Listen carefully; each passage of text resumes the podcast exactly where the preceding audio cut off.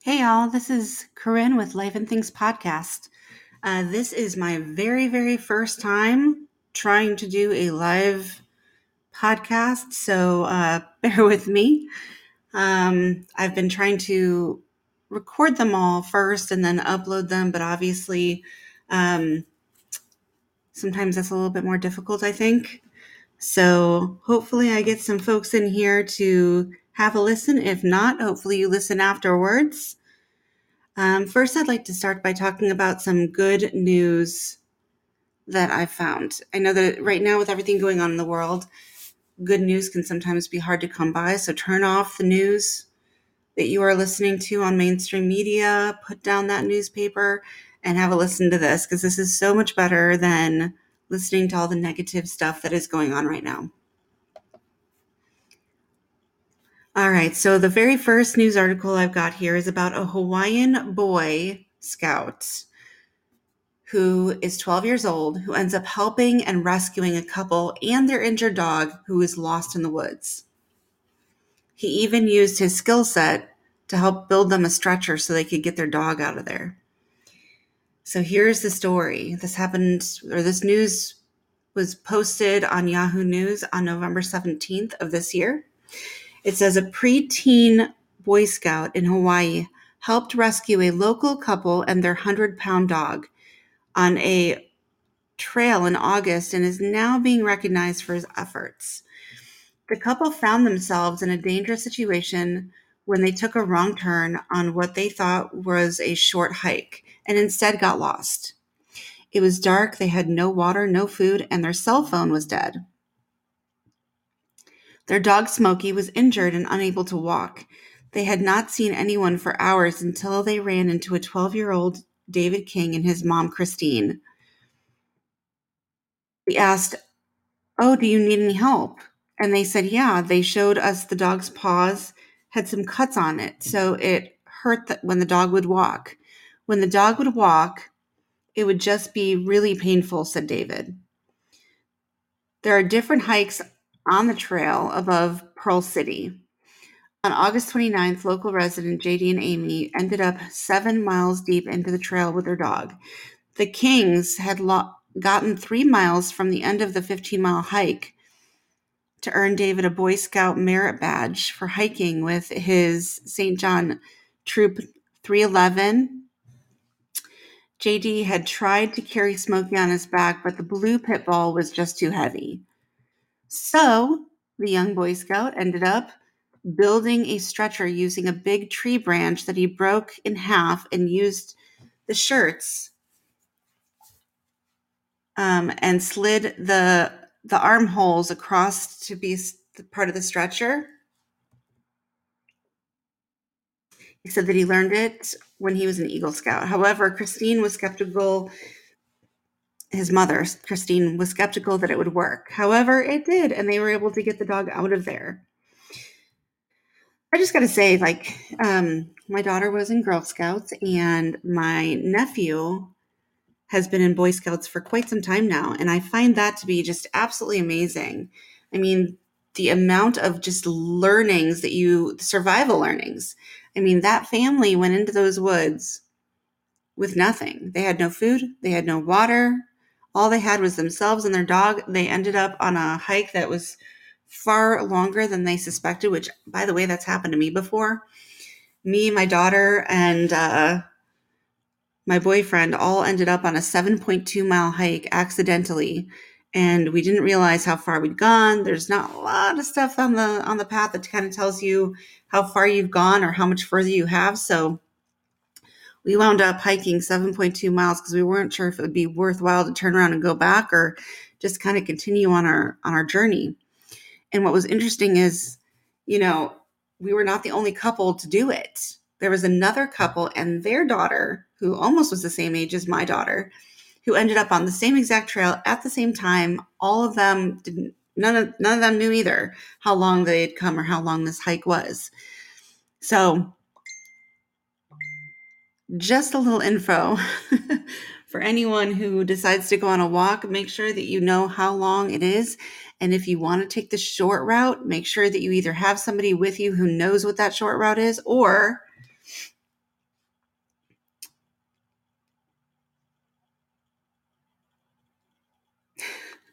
or or make sure you have supplies with you and a map. So that was one great news spot that I've found.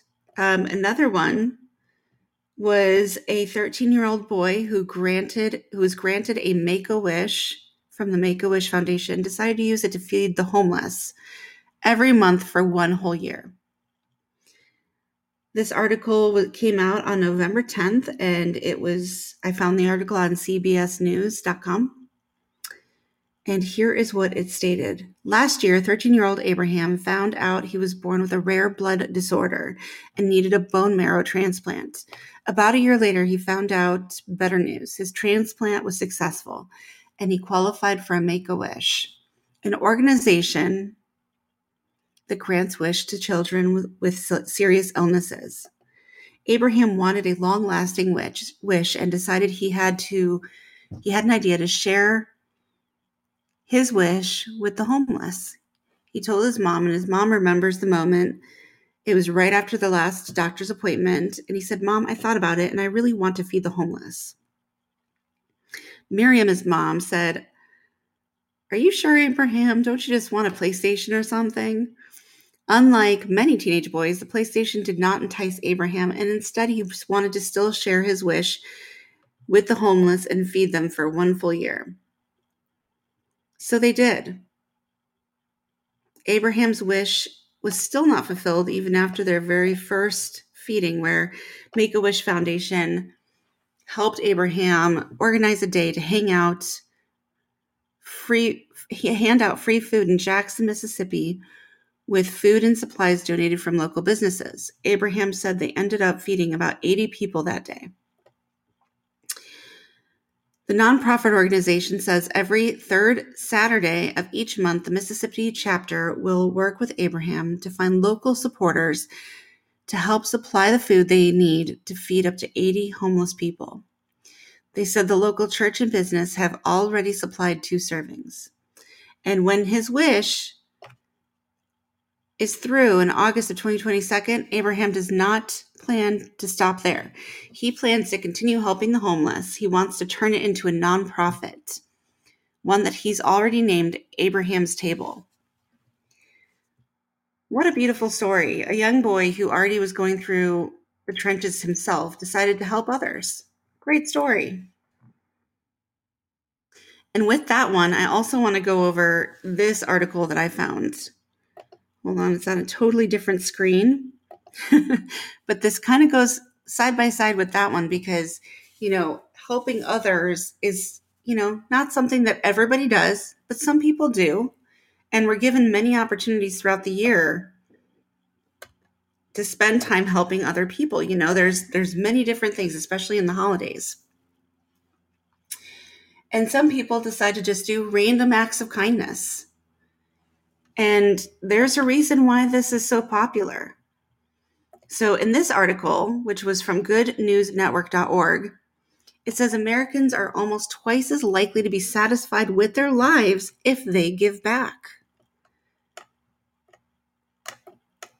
And I find this to be true for myself. So, what does this article says, say? This article says 90% of Americans in a new survey have contributed to a charity and feel better about themselves when they do actively give back.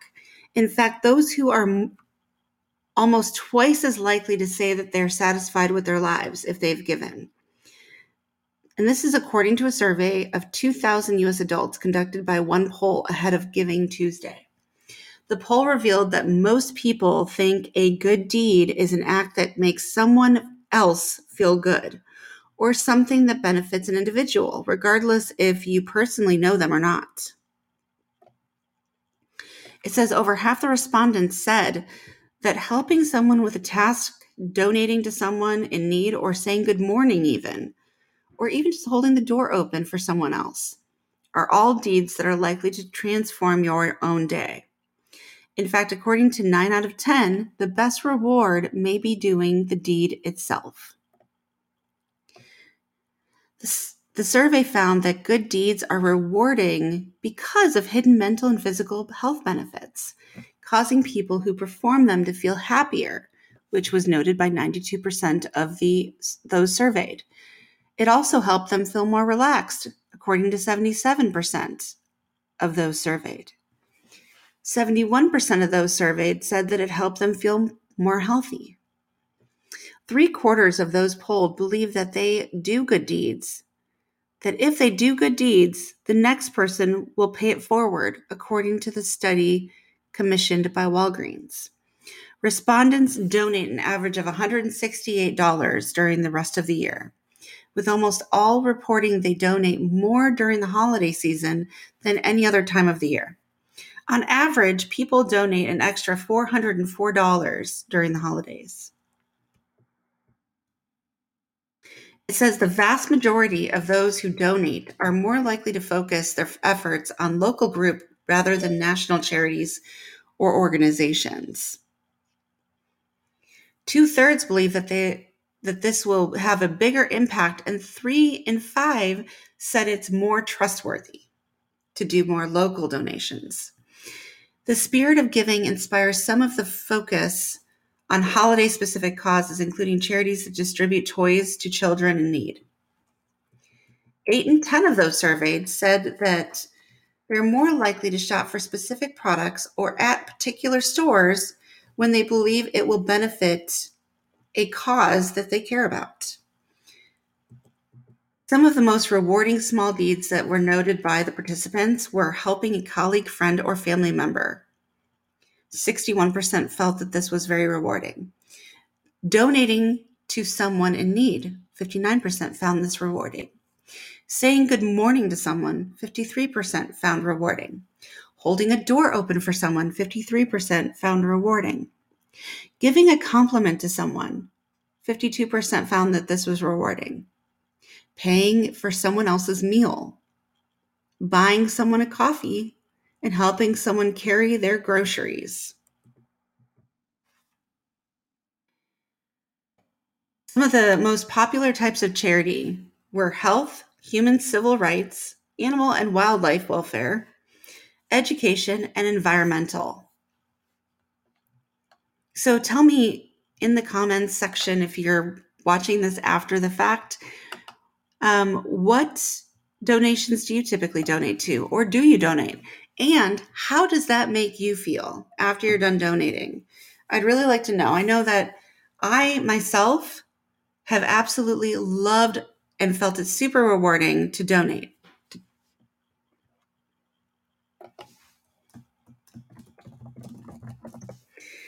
So, for me, one of my most memorable was when I was a new mother um, I was a single mom, and I actually ended up meeting somebody who was becoming a single mom themselves and who was a lot younger than I was when I became a single mother. And she had nothing. She wasn't really being supported by anybody.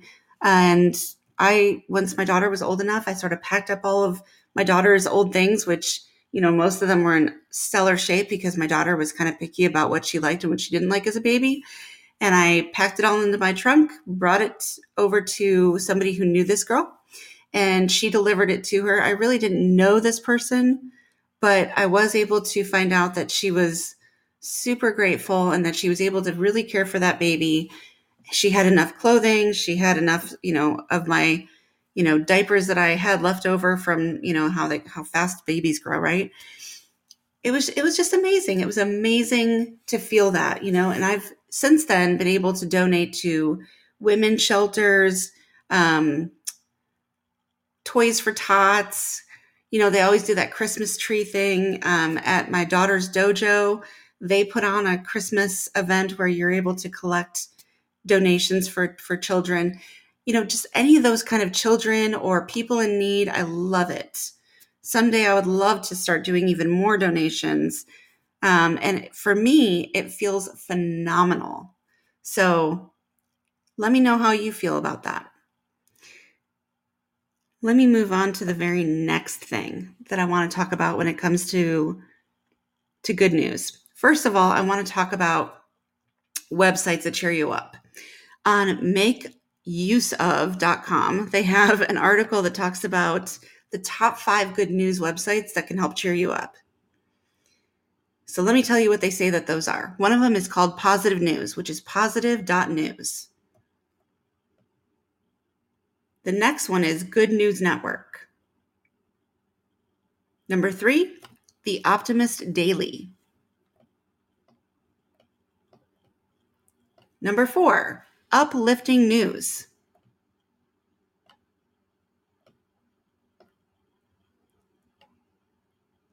And number five. Hold on, my computer is thinking.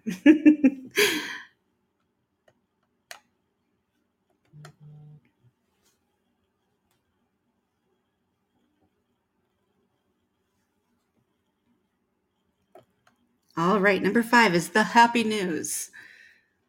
So, if you are looking for something other than nasty, horrible news that you find on local TV channels or national TV, um, look up those five websites. They have a great bunch of things that you can can find to help lift your mood. All right.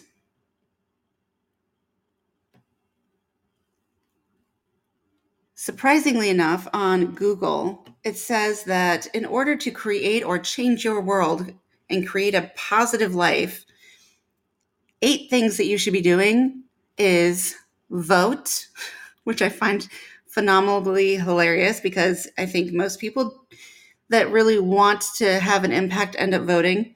They say donate money, donate time and skills, call your congressperson, take part in protests. Please make sure that they're positive protests, though. None of that nonsense of, of creating bad things. Listen to young people. They say running for office and support local journalism.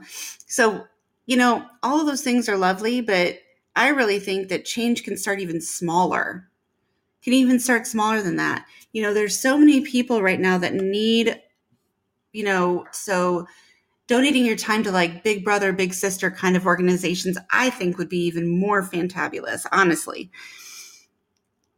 And there's a lot of daily habits that they state on Healthline that can make you happier as well. So I wanted to read that from you. This is from Healthline 25 habits to add to your routine that will make you happier. Number one, smile. Something as simple as smiling can just change your life. Change your life. It can also change the life of those around you because they're seeing somebody who's like just, you know, even when you're having a bad day, if you just put a smile on your face, you automatically, your body will automatically feel better because your body's telling you that it is happy, even when you're not. And you will start feeling happier. Exercise, which is probably one of the hardest things for most people to do, including myself, is exercising, taking walks around the block, um, taking a yoga class. I love yoga. I personally absolutely adore yoga. Um, not easy though to start out with but if you can do just five ten minutes a day, perfect. And set up your day with five minutes of stretching. And I'm going to tell you, this stretching will help you specifically as you age. My mother does stretching every single day, and she says that, you know, her pain level has gone down. Number three, it says get plenty of sleep. And of course, this always starts with turning off your electronics. they say that that electronic glow actually helps you stay awake too long and you know you have l- less quality sleep if you don't turn off that electronic long before you go to sleep. They say that eating will help increase your mood. So, for example, carbohydrates, they say on Healthline, will release serotonin, a feel good hormone. Lean meats, poultries, and dairy are high in protein, and these foods release release a dopamine and norepinephrine, which boost your energy and concentration. Highly processed or deep fried foods tend to leave you feeling down, so skip those. Something that I've covered in the past gratitude. I absolutely love the practice of gratitude. I've not been great at it my whole life. However, gratitude is something that, and I did an entire episode on it for Thanksgiving. Gratitude is an amazing way just to completely turn around your life. If you're feeling down in the dumps, you know, having bad times which right now there's a lot of people having bad times, lots of people losing their jobs and stuff like that. I'm for one of them. I, I lost my job this year. But gratitude can really, really keep you on the up and up. Give somebody a compliment is number six. Let me tell you, this was an amazing moment. My daughter, I brought I bring my daughter to work a lot. And I brought her in one day. There wasn't a lot of people there. I think it was over a holiday. And this one lady that I knew was coming into work, and my daughter just gasped and said, Oh, she's so beautiful. And I was thinking, Oh my gosh, this woman would love to hear this. I mean, I knew this lady. I knew that, you know, she, just like the rest of us, struggled with some optimisms at times. So I'm like, Elena, you know, you really need to tell this woman what you just said to me. You need to say that to her. So we got out of the car and I said, Hey, my daughter wants to say something to you. And she's like, Oh, okay. And my, my daughter's like, You are so beautiful. And the way that that woman's just entire face lit up was just phenomenal to watch. So if that one compliment can do that great of mood change for this lady and just make her just feel uplifted, I think all of us should be giving more compliments. Just load up the compliments. Breathing deeply is another way for all of us to feel happier. It relieves stress. It helps with just oxygenating your body, your brain. And they it's there's a lot of studies that have proven that if you just close your eyes, envision a happy memory or a beautiful place, no matter how bad your day is, it will immediately help you start feeling better.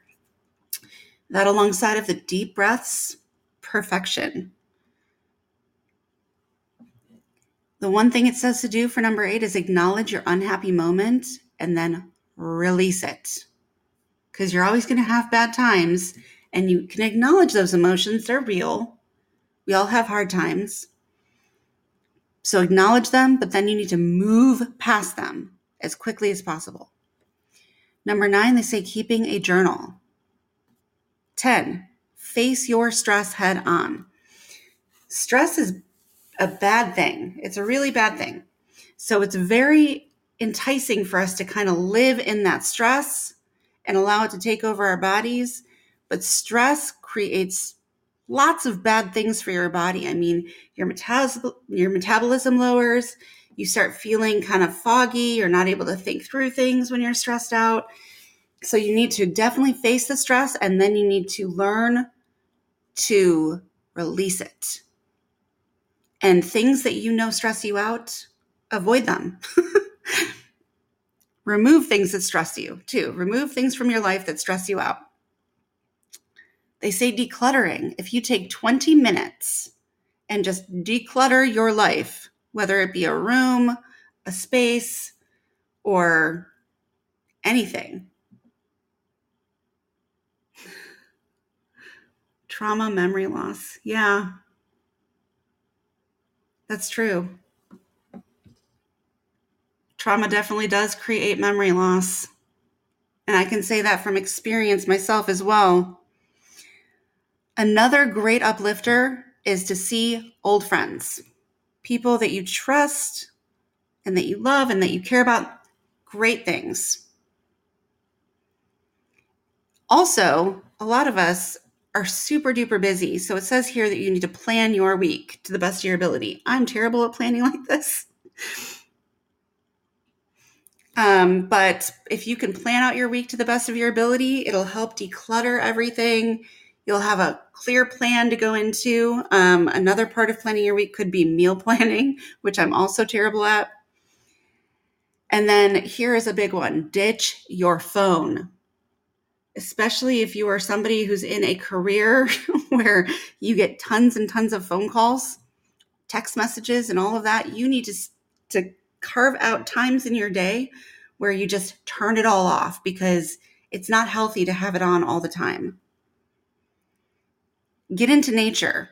One thing that I've started doing is while I'm at home, especially, I put out you know, nuts and seeds and stuff. And I just sort of watch the wild, wildlife as it comes through. We've got chipmunks, we've got squirrels.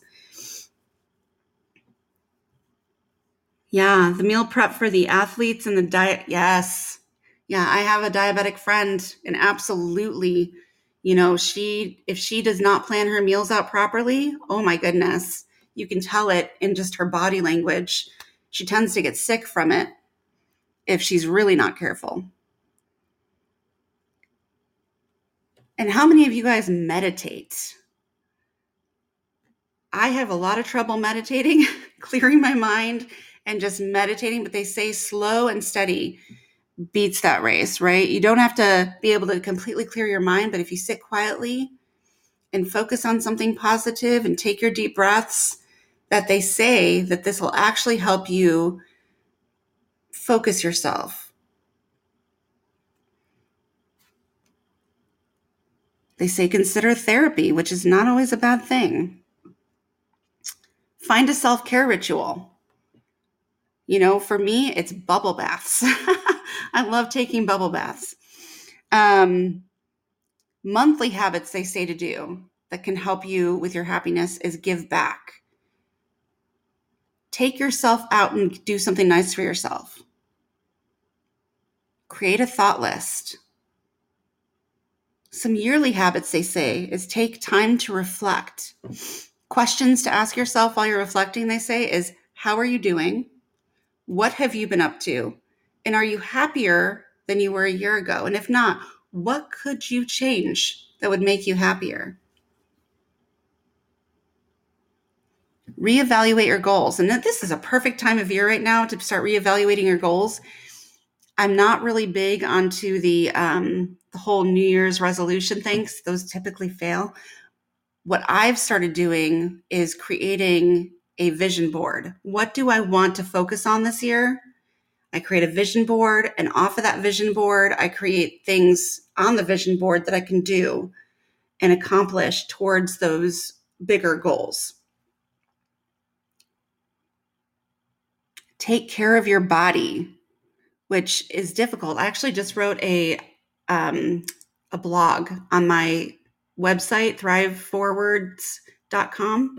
I have a blog, and I just wrote something about caring for your body and about how there's there's many different reasons why a lot of us have trouble losing weight and keeping it off. I mean, there's all these fad diets out there and things like that.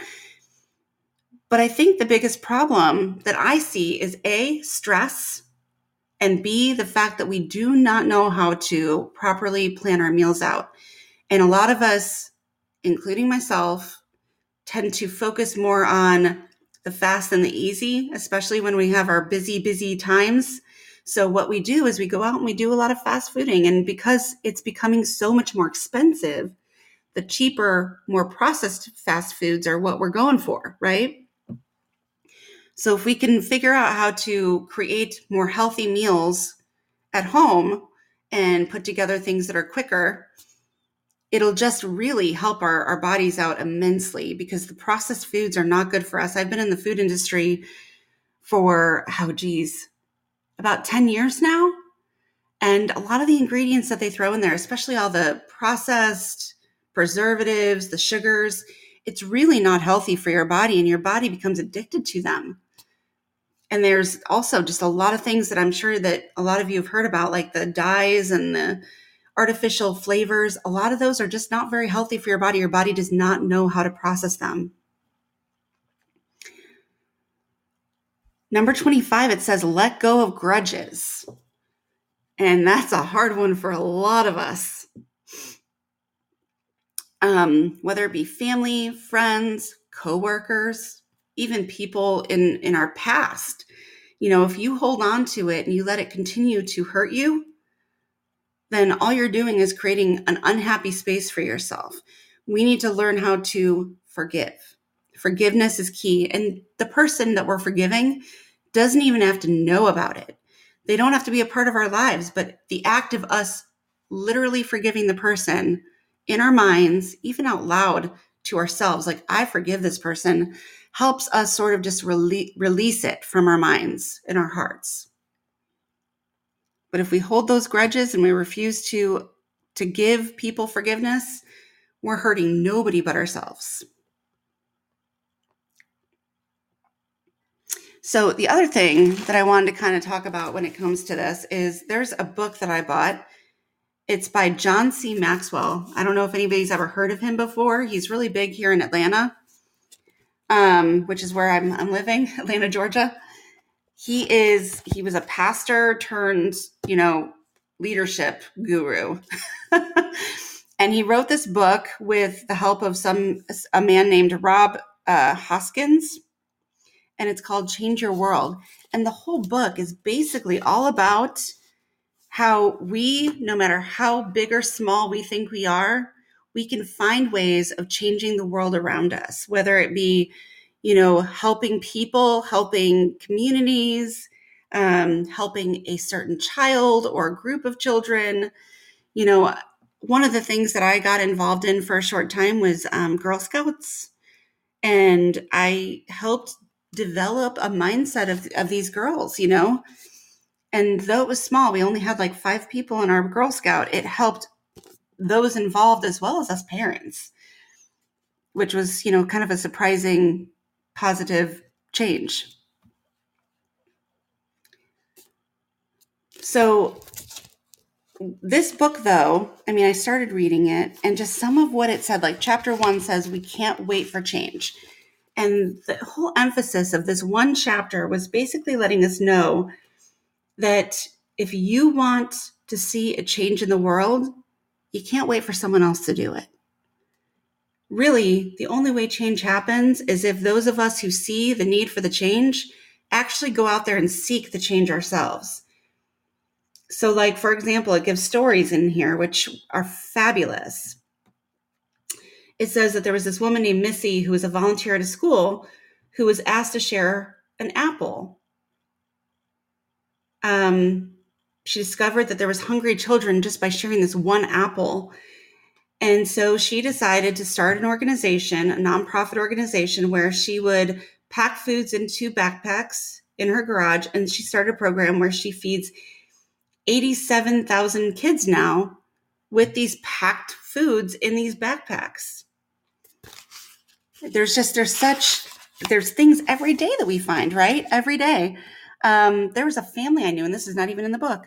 There was this family i knew at one of my first places of employment after i got out of college where this mom and father duo had a child who was going to a local i think it was a i think they were in high school at this point and they found out that there was actually homeless kids going to the school because you know they would always know they were the ones who got there first. They'd use the showers and the bathrooms so they always knew who these homeless kids were. So what they did was they started going around and collecting donations from people. And with those donations they would buy gift cards to local fast food places because they knew that when holidays would come up there'd be like a whole week where these kids would not get any meals because their one meal a day was typically done at school. You know their families didn't have anything or they didn't have a family and nobody knew about it which is astronomical but it happens. And so they would take these gift cards and they would give each of the kids that they knew were homeless five gift cards or more that could feed them at least once a day and then these kids actually had one meal for a, for a day or two meals you know however much they were able to raise is how much they would divvy it out amongst those they knew were homeless. These are children that are under the age of 18 homeless. If i had an opportunity and enough support i would definitely choose to help out children like that. Um, there was geez there's this guy named charlie they talk about in this where they say a high school dropout with no sense of purpose in her life who spent five months working with children in the slum of Africa and said, I came home a totally radically changed person. And she decided that she was going to continue that work because she realized how great it was.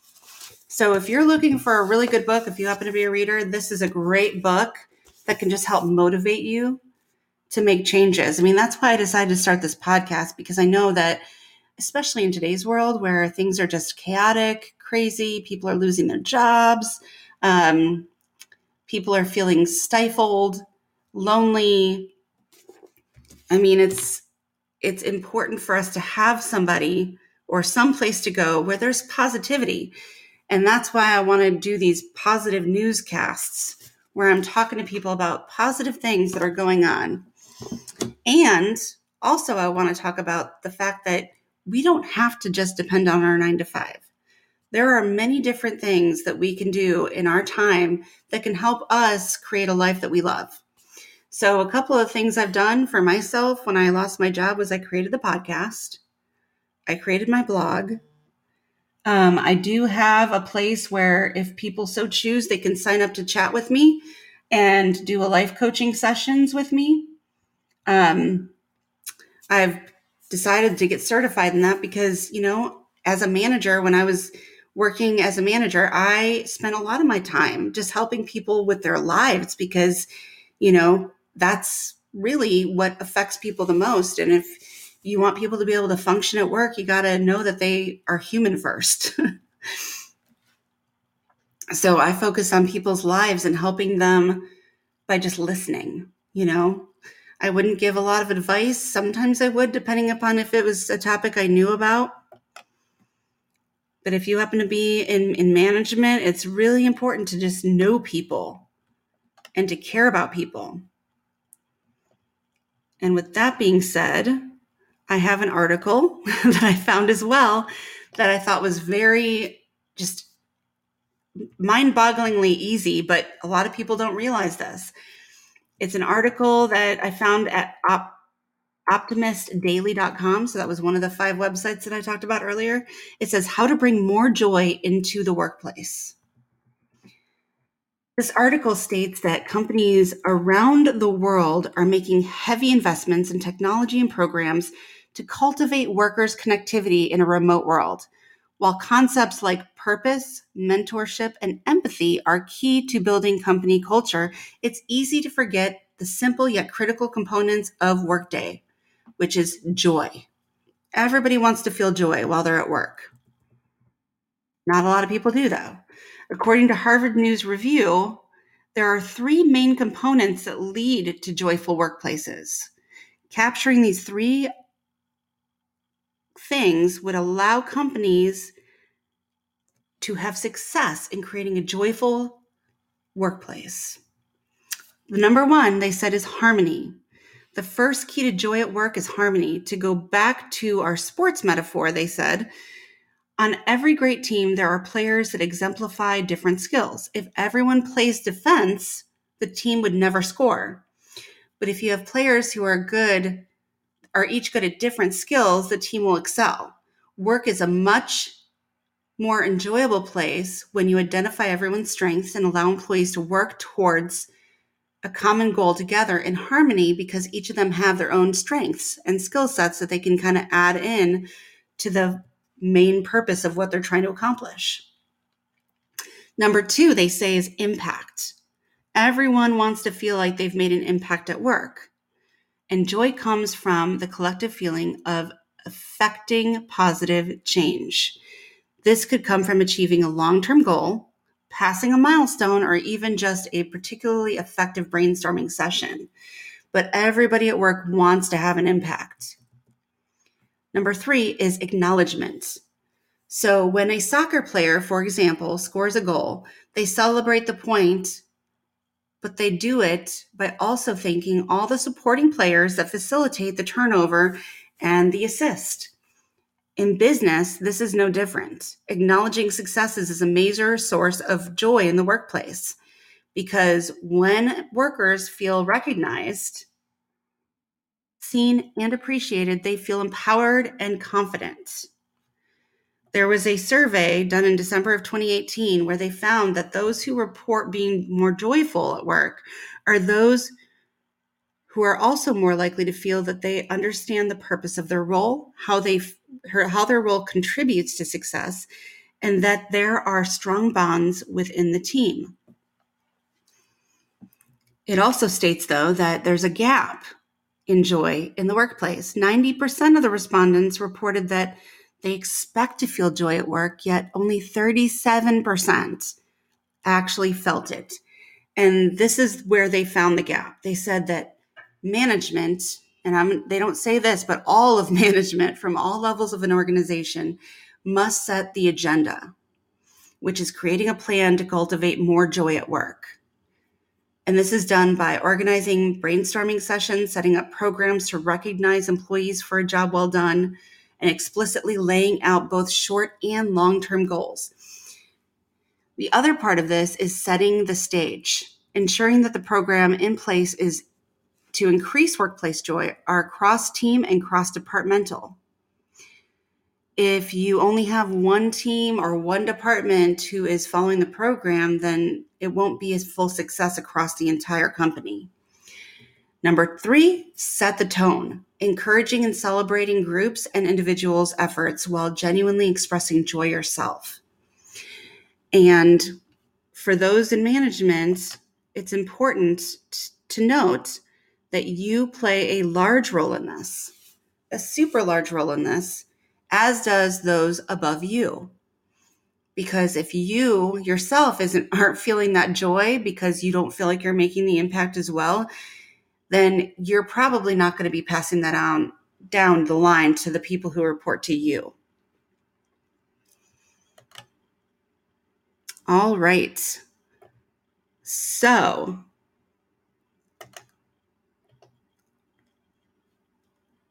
let me really quickly talk about the other things that I've done for myself. So, though we can look outwardly for this joy and for things that make us feel happy, we also must look internally, right? We need to do things for ourselves and also just realize that happiness starts from within. So,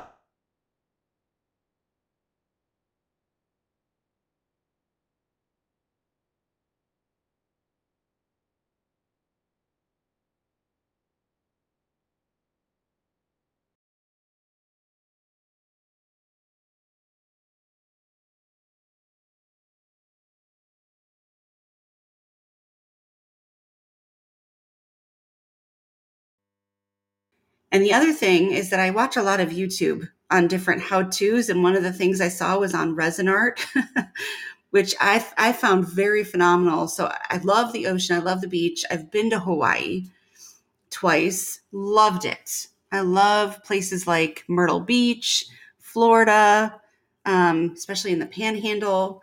Um, I don't know if you guys have been to those locations or even where you guys are from, but uh, I didn't get to see the beach a lot when I was growing up because I was from the Midwest. And then I decided to move down here. And so now I try to go at least once a year to see the, the ocean. Um, so I started making ocean scenes out of resin and posting those on Etsy. So this is not only a way for me to feel enjoyment, but also potentially make a little extra cash, which, you know, they say if you're doing something you love, that you'll never work a day in your life, right? So find those things, find things that you are good at, find things that you really super enjoy as well, combine the two, and you'll find where your passion is and what you should be doing with your life. A lot of people don't feel joy in the workplace because though they might be good at what they're doing, they actually don't like doing it. I don't know if this sounds very familiar, but I've been there. So I that's why I started the podcast. I've started the blog. These are all things I enjoy doing. I love writing. I love speaking with people and getting to know people and helping people. And then I started my Etsy shop. And then the fourth thing that I decided to start doing, which is working really outside of my comfort zone, which is key to doing anything that you like, is working outside your comfort zone. I'm working on getting a license in insurance not because I want to sell people insurance, because that's not my goal, but because I want to help people protect themselves. And I don't want to seek people to do that. I want to find people who are already seeking that opportunity. So I found a company who does that. And I'm working alongside of them. I've taken the test, which, by the way, that took a lot of studying. It was not easy to do. um, I took the test. I found out I passed the test. Now I'm just waiting for them to approve the license so that I can start participating on things with the company that I found, which is the name of the company is Symmetry. Another thing I want to mention is, you know, we are most happy when we feel free to do the things that we want to do. If you're not being able to do the things you love, you need to find time to do those things. Whether it be, you know, reading, hiking, I don't know, maybe you like playing cards, whatever your likes are, whatever you love doing, do those things and find time for your family. Another great thing is animals. I have a German Shepherd and I have a cat. They are hysterical. So I started videoing them because they are pretty funny, especially when they fight, because the cat totally wins, which is crazy. Um, but I've started uploading those videos so people can see just some of the wild things, whether it be the outdoor life that I have going on or the indoor stuff going on with my pets. You know, I know that when I'm feeling stressed, I look for small animal videos. There is a YouTube that I just recently found, which is hysterical. It's about, it's like this Oriental woman and her three monkeys. it's called The Judy Family. And, you know, you can tell that people are completely obsessed with watching these cute little animal videos because this one woman is getting 3.3 million views per video or more, which, by the way, makes them a lot of money. It's amazing. I'm not really good with YouTube. Um, I haven't really done a lot on YouTube besides some of the short videos that I've done. But I did find a website that kind of shows you how much these folks make on YouTube once they get uh, monetized and it can be like in the thousands. Like this woman, if I'm not mistaken, if I can remember correctly, because I looked it up yesterday, I believe per video of her just feeding these monkeys different foods and how they act and react to different things, they're making like $18,000 off of a video in three months. Phenomenal. It's phenomenal. And all of us can do these kind of things. It's it's amazing the opportunities out there. So, how's everybody doing? Everybody doing good?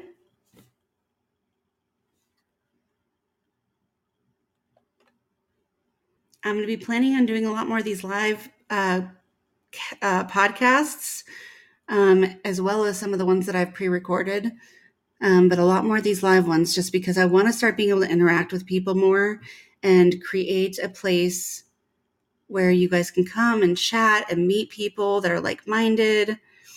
Um, another thing that I just recently saw, and this is funny, I want to know if this has worked for anybody. Anybody. Has anybody tried the cabbage soup diet? Supposedly, I mean, it's supposed to be super healthy. That's obvious just from the ingredients that go into it. There's no meat in it. It's just cabbage, carrots, onions, garlic, um, celery, just any vegetables you want to throw into that thing, basically. You boil it down, you put in whatever spices you like. And supposedly, if you eat that for three meals a day, or at least two meals a day, that you're supposed to lose like 10 pounds in a week. Has anyone tried this? Every time I try to do it, I end up not making enough for a whole week and then not being able to buy another cabbage. So I've never successfully been able to actually pull this thing off. But if anybody has ever tried this diet, I'd love to hear it.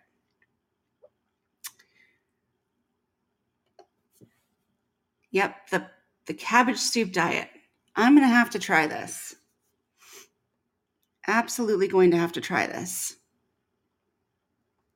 A little bit more about me. I live in Georgia my I have an education, though, you know, education is kind of like neither here nor there for me at this point. Um, my degree was in biology with a minor in chemistry, and um, I really liked microbiology, so I did research in it when I was in my undergrad.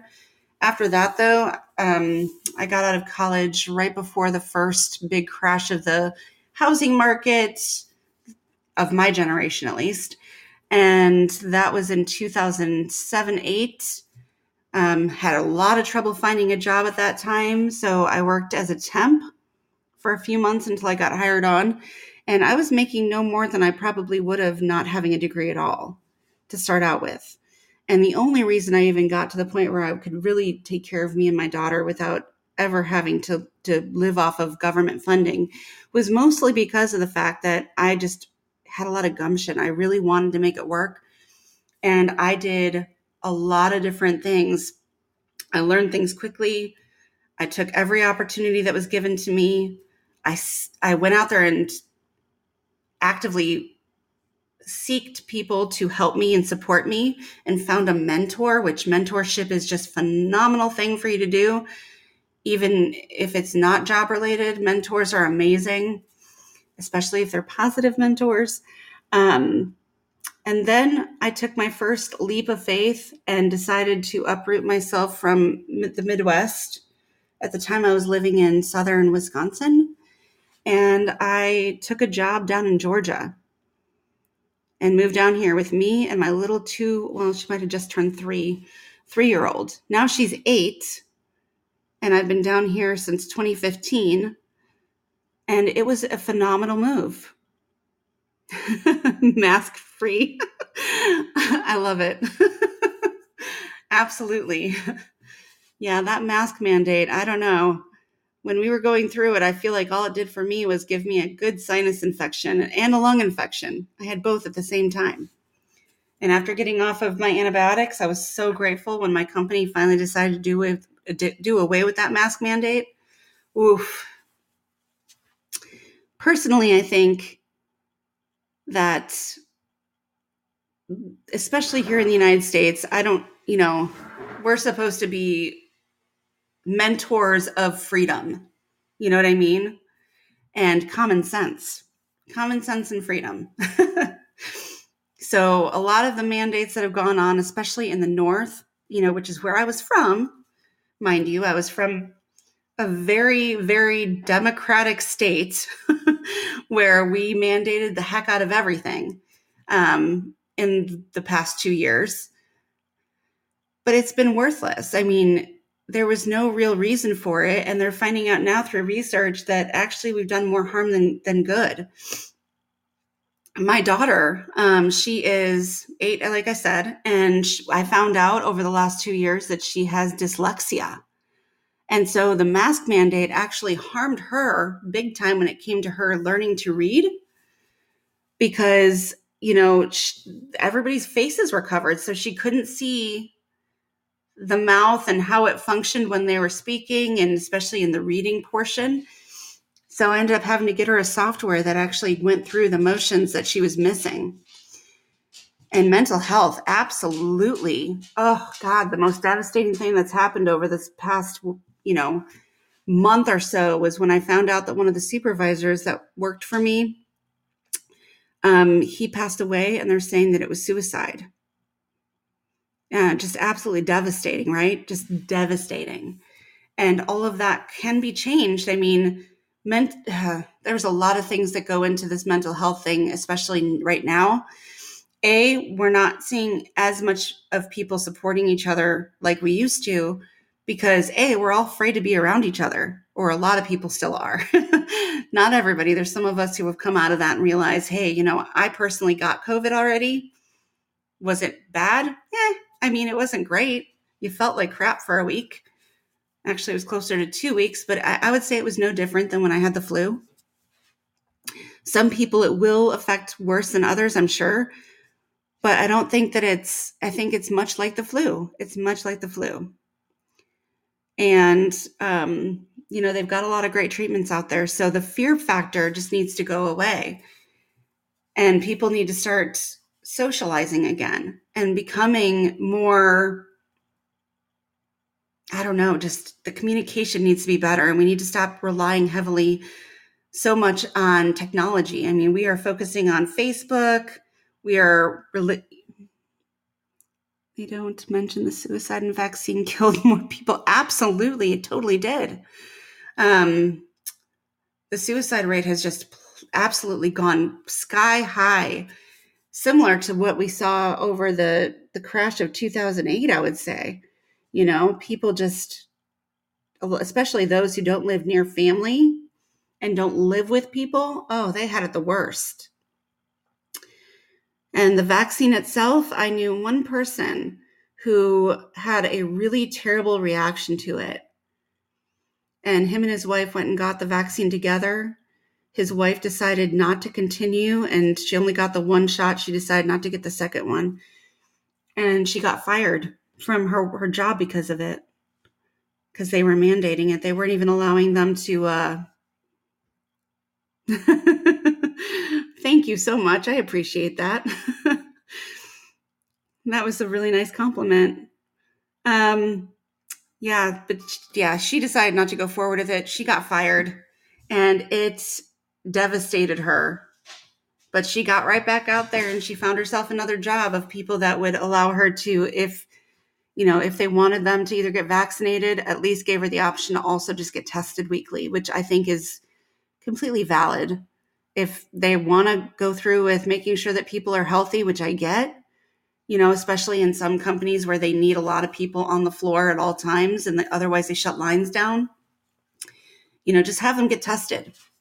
But we've been dealing with the flu for decades, you know, probably you know hundreds of years we've been dealing with the flu and we've never had to shut things down like this at least not since the spanish flu. And even that I, I think that you know that was a bad one. This one we didn't even wait to start shutting everything down. We just went on the word of a few people.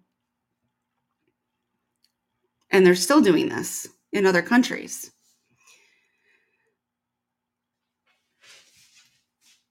Yeah.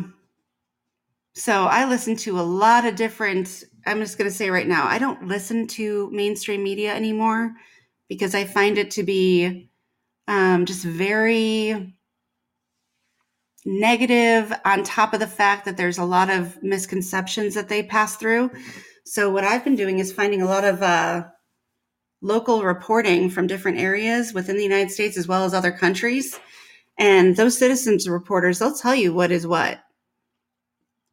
Um, the newest strain that they've talked about. yeah, no kidding, supposed. um, the newest strain that, that's coming out of South Africa right now. Um, the people of South Africa are, are putting up videos right now on YouTube that are stating that it's not really doing any big, huge amounts of damage. In fact, um, most of the symptoms are, are minimal in comparison to the initial strain that went through. So it's definitely important for us to to pay attention to the local reporters versus those who are on the TV telling you what they're being told to tell. you know, there is definitely an agenda here and we need to to understand that there is one and listen to to the truth versus what they want us to believe. And that's why I think that it's also important that we don't fully depend on companies for our financial benefits because they don't have our back either. Corporate USA is not what it used to be.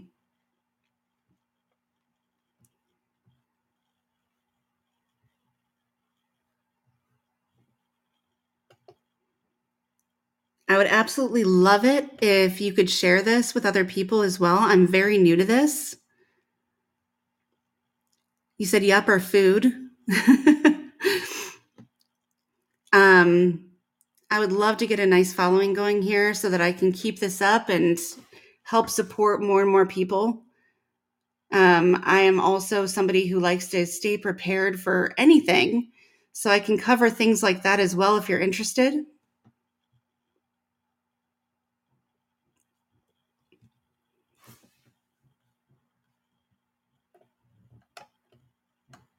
The things that I at least have learned to do include, um, besides making websites now, that was a new thing that I haven't done for many years.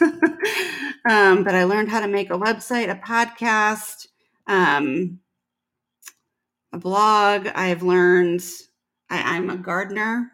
I love to garden. I just recently purchased um, three grapevines and three fig trees because they grow really well here in Georgia.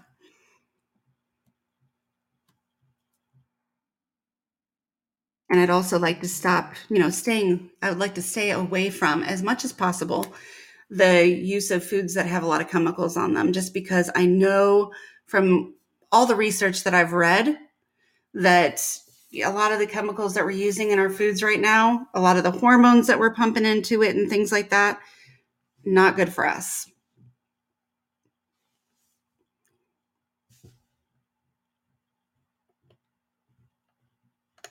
Um, one of the one of the big things that I've learned recently, which you know, I'm a non-smoker. I was a smoker, but I quit naturally. I just sort of gave it up a long time ago. Um, but they were doing these. You know, if you want to save money on your health insurance, um, do these three things, and we will give you back $30 a month on your on your healthcare costs. So a lot of companies were doing that, you know, all of these health benefits. And one of the ways that they did it was through smoking cessations, right? And one of the methods you could use was taking a drug called Chantix. And then you find out, you know, 10, 15 years later that this is actually causing people to have cancer. The Food and Drug Administration is not always the best at deciding what they should really be releasing out to the public when it comes to drugs.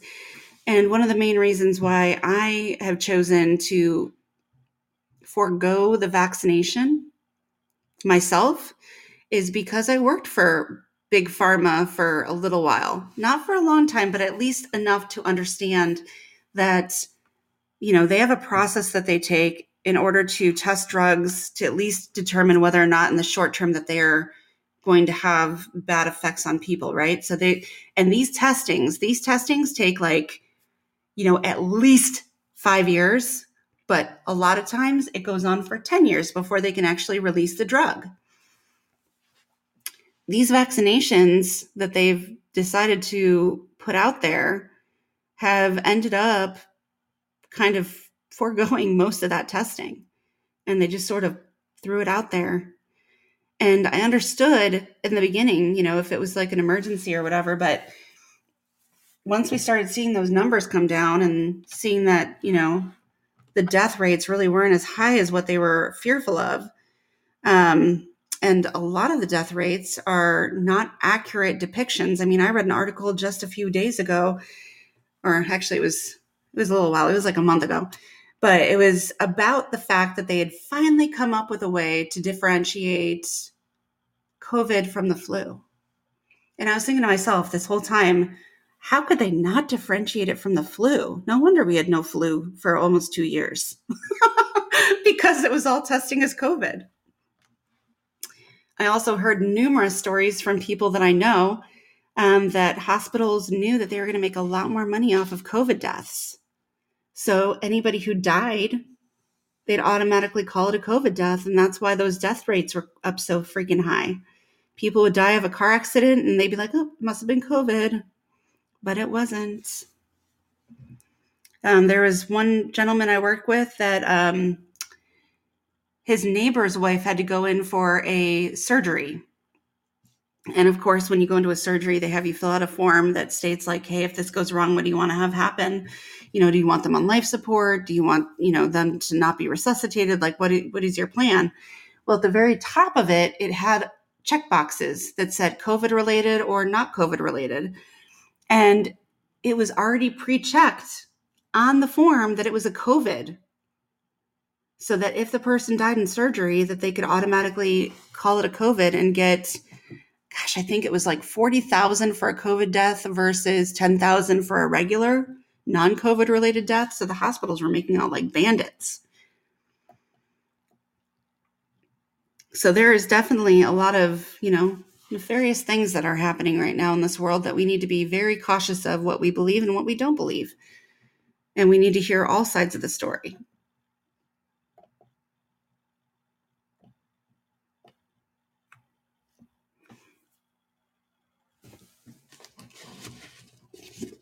So, a couple ways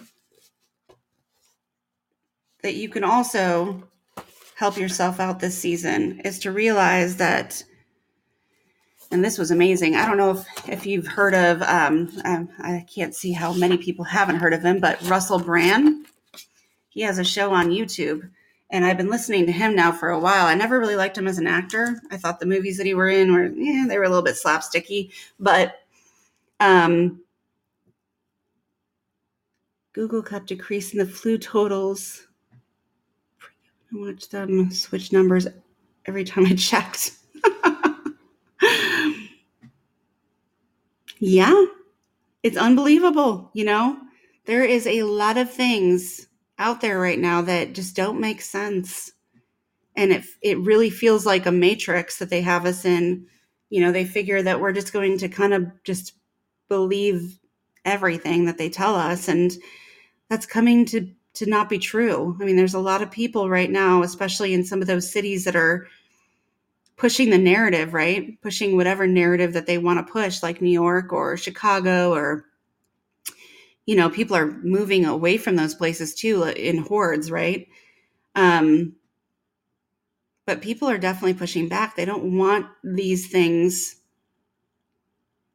to be the way that they are because it's just it's it's unhealthy. The way that this country the, the direction our country is moving right now which by the way leads the pathway for the rest of the countries um, you know we protect the freedom of countries. We promote freedom of other countries but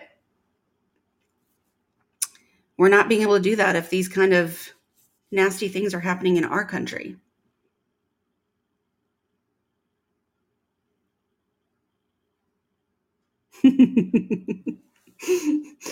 yeah, those masks, they didn't do anything. The masks did nothing. and there's tons of research out there to prove it. Hey, have you heard of um, cloud seeding by chance?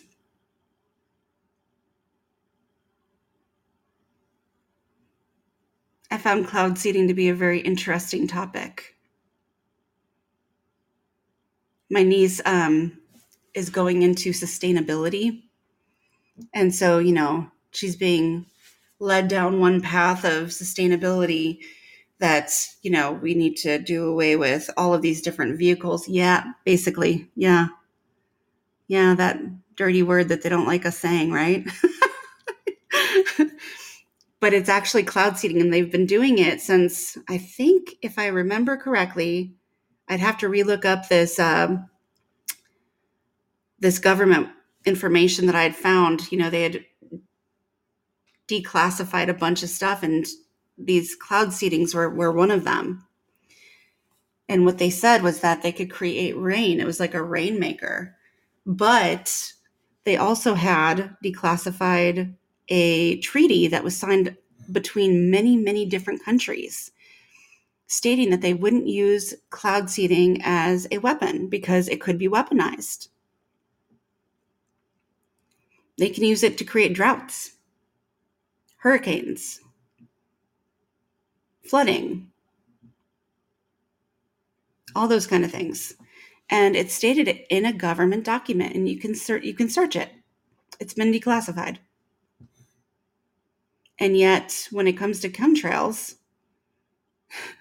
that dirty word, um, they were saying that, that, it was crazy. But really, in the articles that I've found, it what it, it basically is. They're putting chemicals up in chemicals and heavy metals up in the clouds to create weather.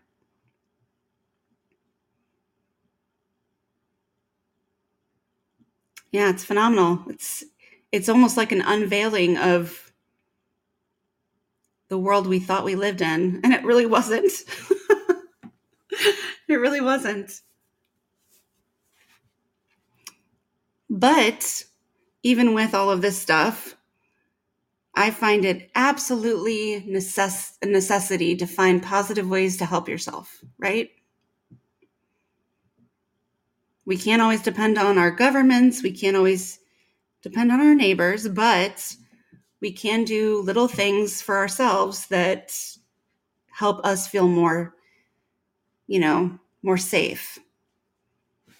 There's a really great group of people that I listen to that, you know, some of them kind of can get a little fear mongery, but others like to kind of focus on what what we can do to positively impact our, our situations, you know?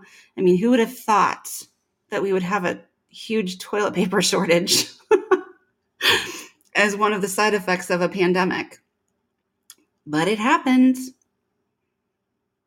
And I can tell you one thing I learned from that experience is that I will always make sure I have extra toilet paper on hand.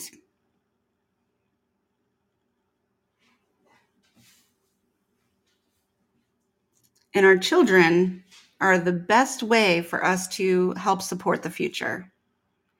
If we can get our children to understand what is going on and create them, you know, create in them the leadership that we don't have right now, then the future will be much better.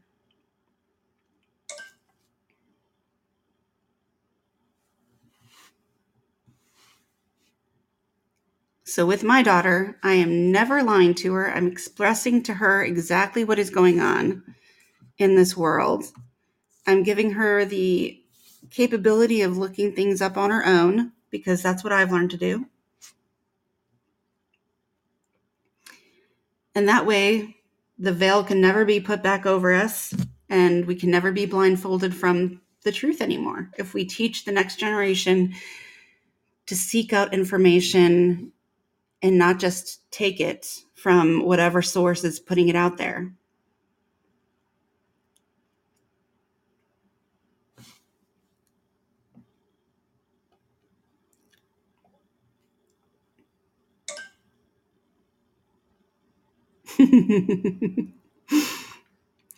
yeah, that was my biggest conversation with my niece because, you know, she's all about sustainability with her new major. And sustainability is great in concept as long as we're going about it in the right way and we're looking at all the right numbers. You know what I mean? Like we have to be looking at true numbers, true statistics that are not created for a certain solution, you know, that they want us to come up with. And so global warming, I actually did I read and did an, an essay on it in school myself. I took an environmental class just because it was supposed to be easy.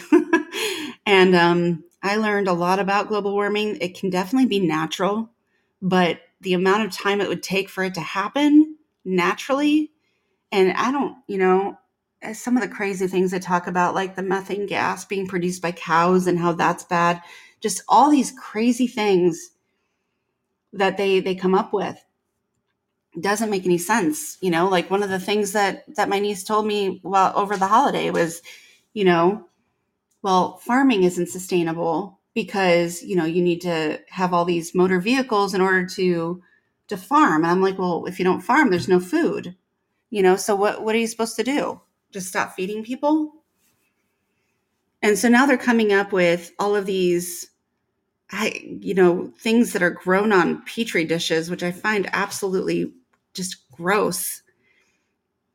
I mean, they've been trying to figure out how to grow meat on petri dishes. This is, you know, while I was working in in an R&D facility, they were just starting to do that. And I was like, "Ooh, you know, mm, that's just gross." yeah. It's just gross. I would far I mean, I'm not much of a hunter myself, but I would rather go out there and kill myself something over eating something that I know was grown in a lab unnaturally at that. I mean, there's no natural way to do that. And my biggest concern, yeah, my biggest concern is the fact that, you know, they're using so much genetic engineering and we don't know what this is really doing, you know, until way after the fact. For example, all the sugars that they modified to create sugar free products we're finding out now a lot of those are causing cancer because they're unnatural. We're creating unnatural compounds. And so when we create cells on a petri dish and we grow meat on a petri dish like that, you know, it's not natural. So what is it really doing? What is it creating?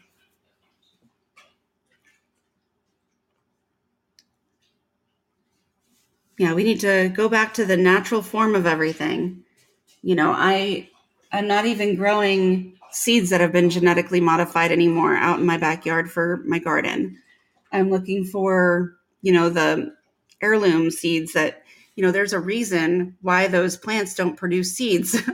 and if they do produce seeds, you plant those and they grow no fruit. There's something wrong with it. There's we should not be genetically modifying things like that. I'm also horribly against cloning for the same reason. What are we cloning? You know, and you know, I'm not trying to, to get all religious on anyone, but you know, where does the person's personality come from if we clone them? And are they going to be the same person exactly? Um, the whole idea of God and souls. I mean, will the, there be a soul in that? I don't know. So I'm, I'm against cloning. I'm against genetic modifications. Um, yeah, and Children of Men. I don't know if you've ever seen that movie.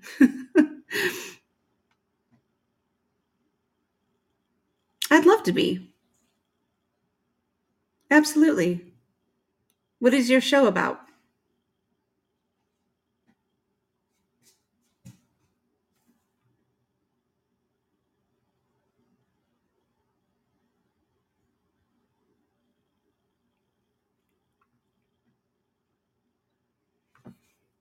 I'll have to go check out your show too before that time.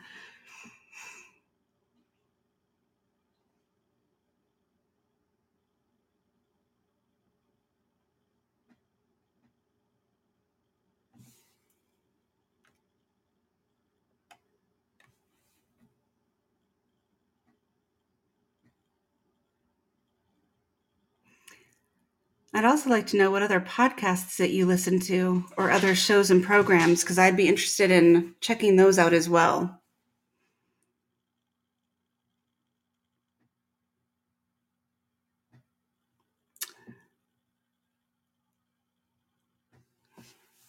All right, I can definitely pull up some information on that so that I have uh, resources and stuff that people can look up for themselves.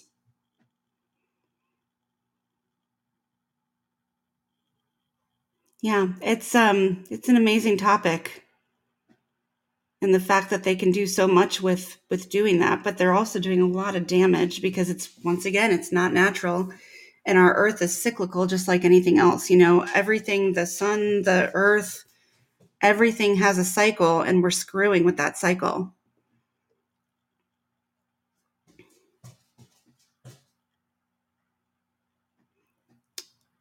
All right. Well, if you'd like to email me with more information about the Friday show, because I've got to get off of here, um, please email me. It's lifeandthingspodcast at gmail.com. All right.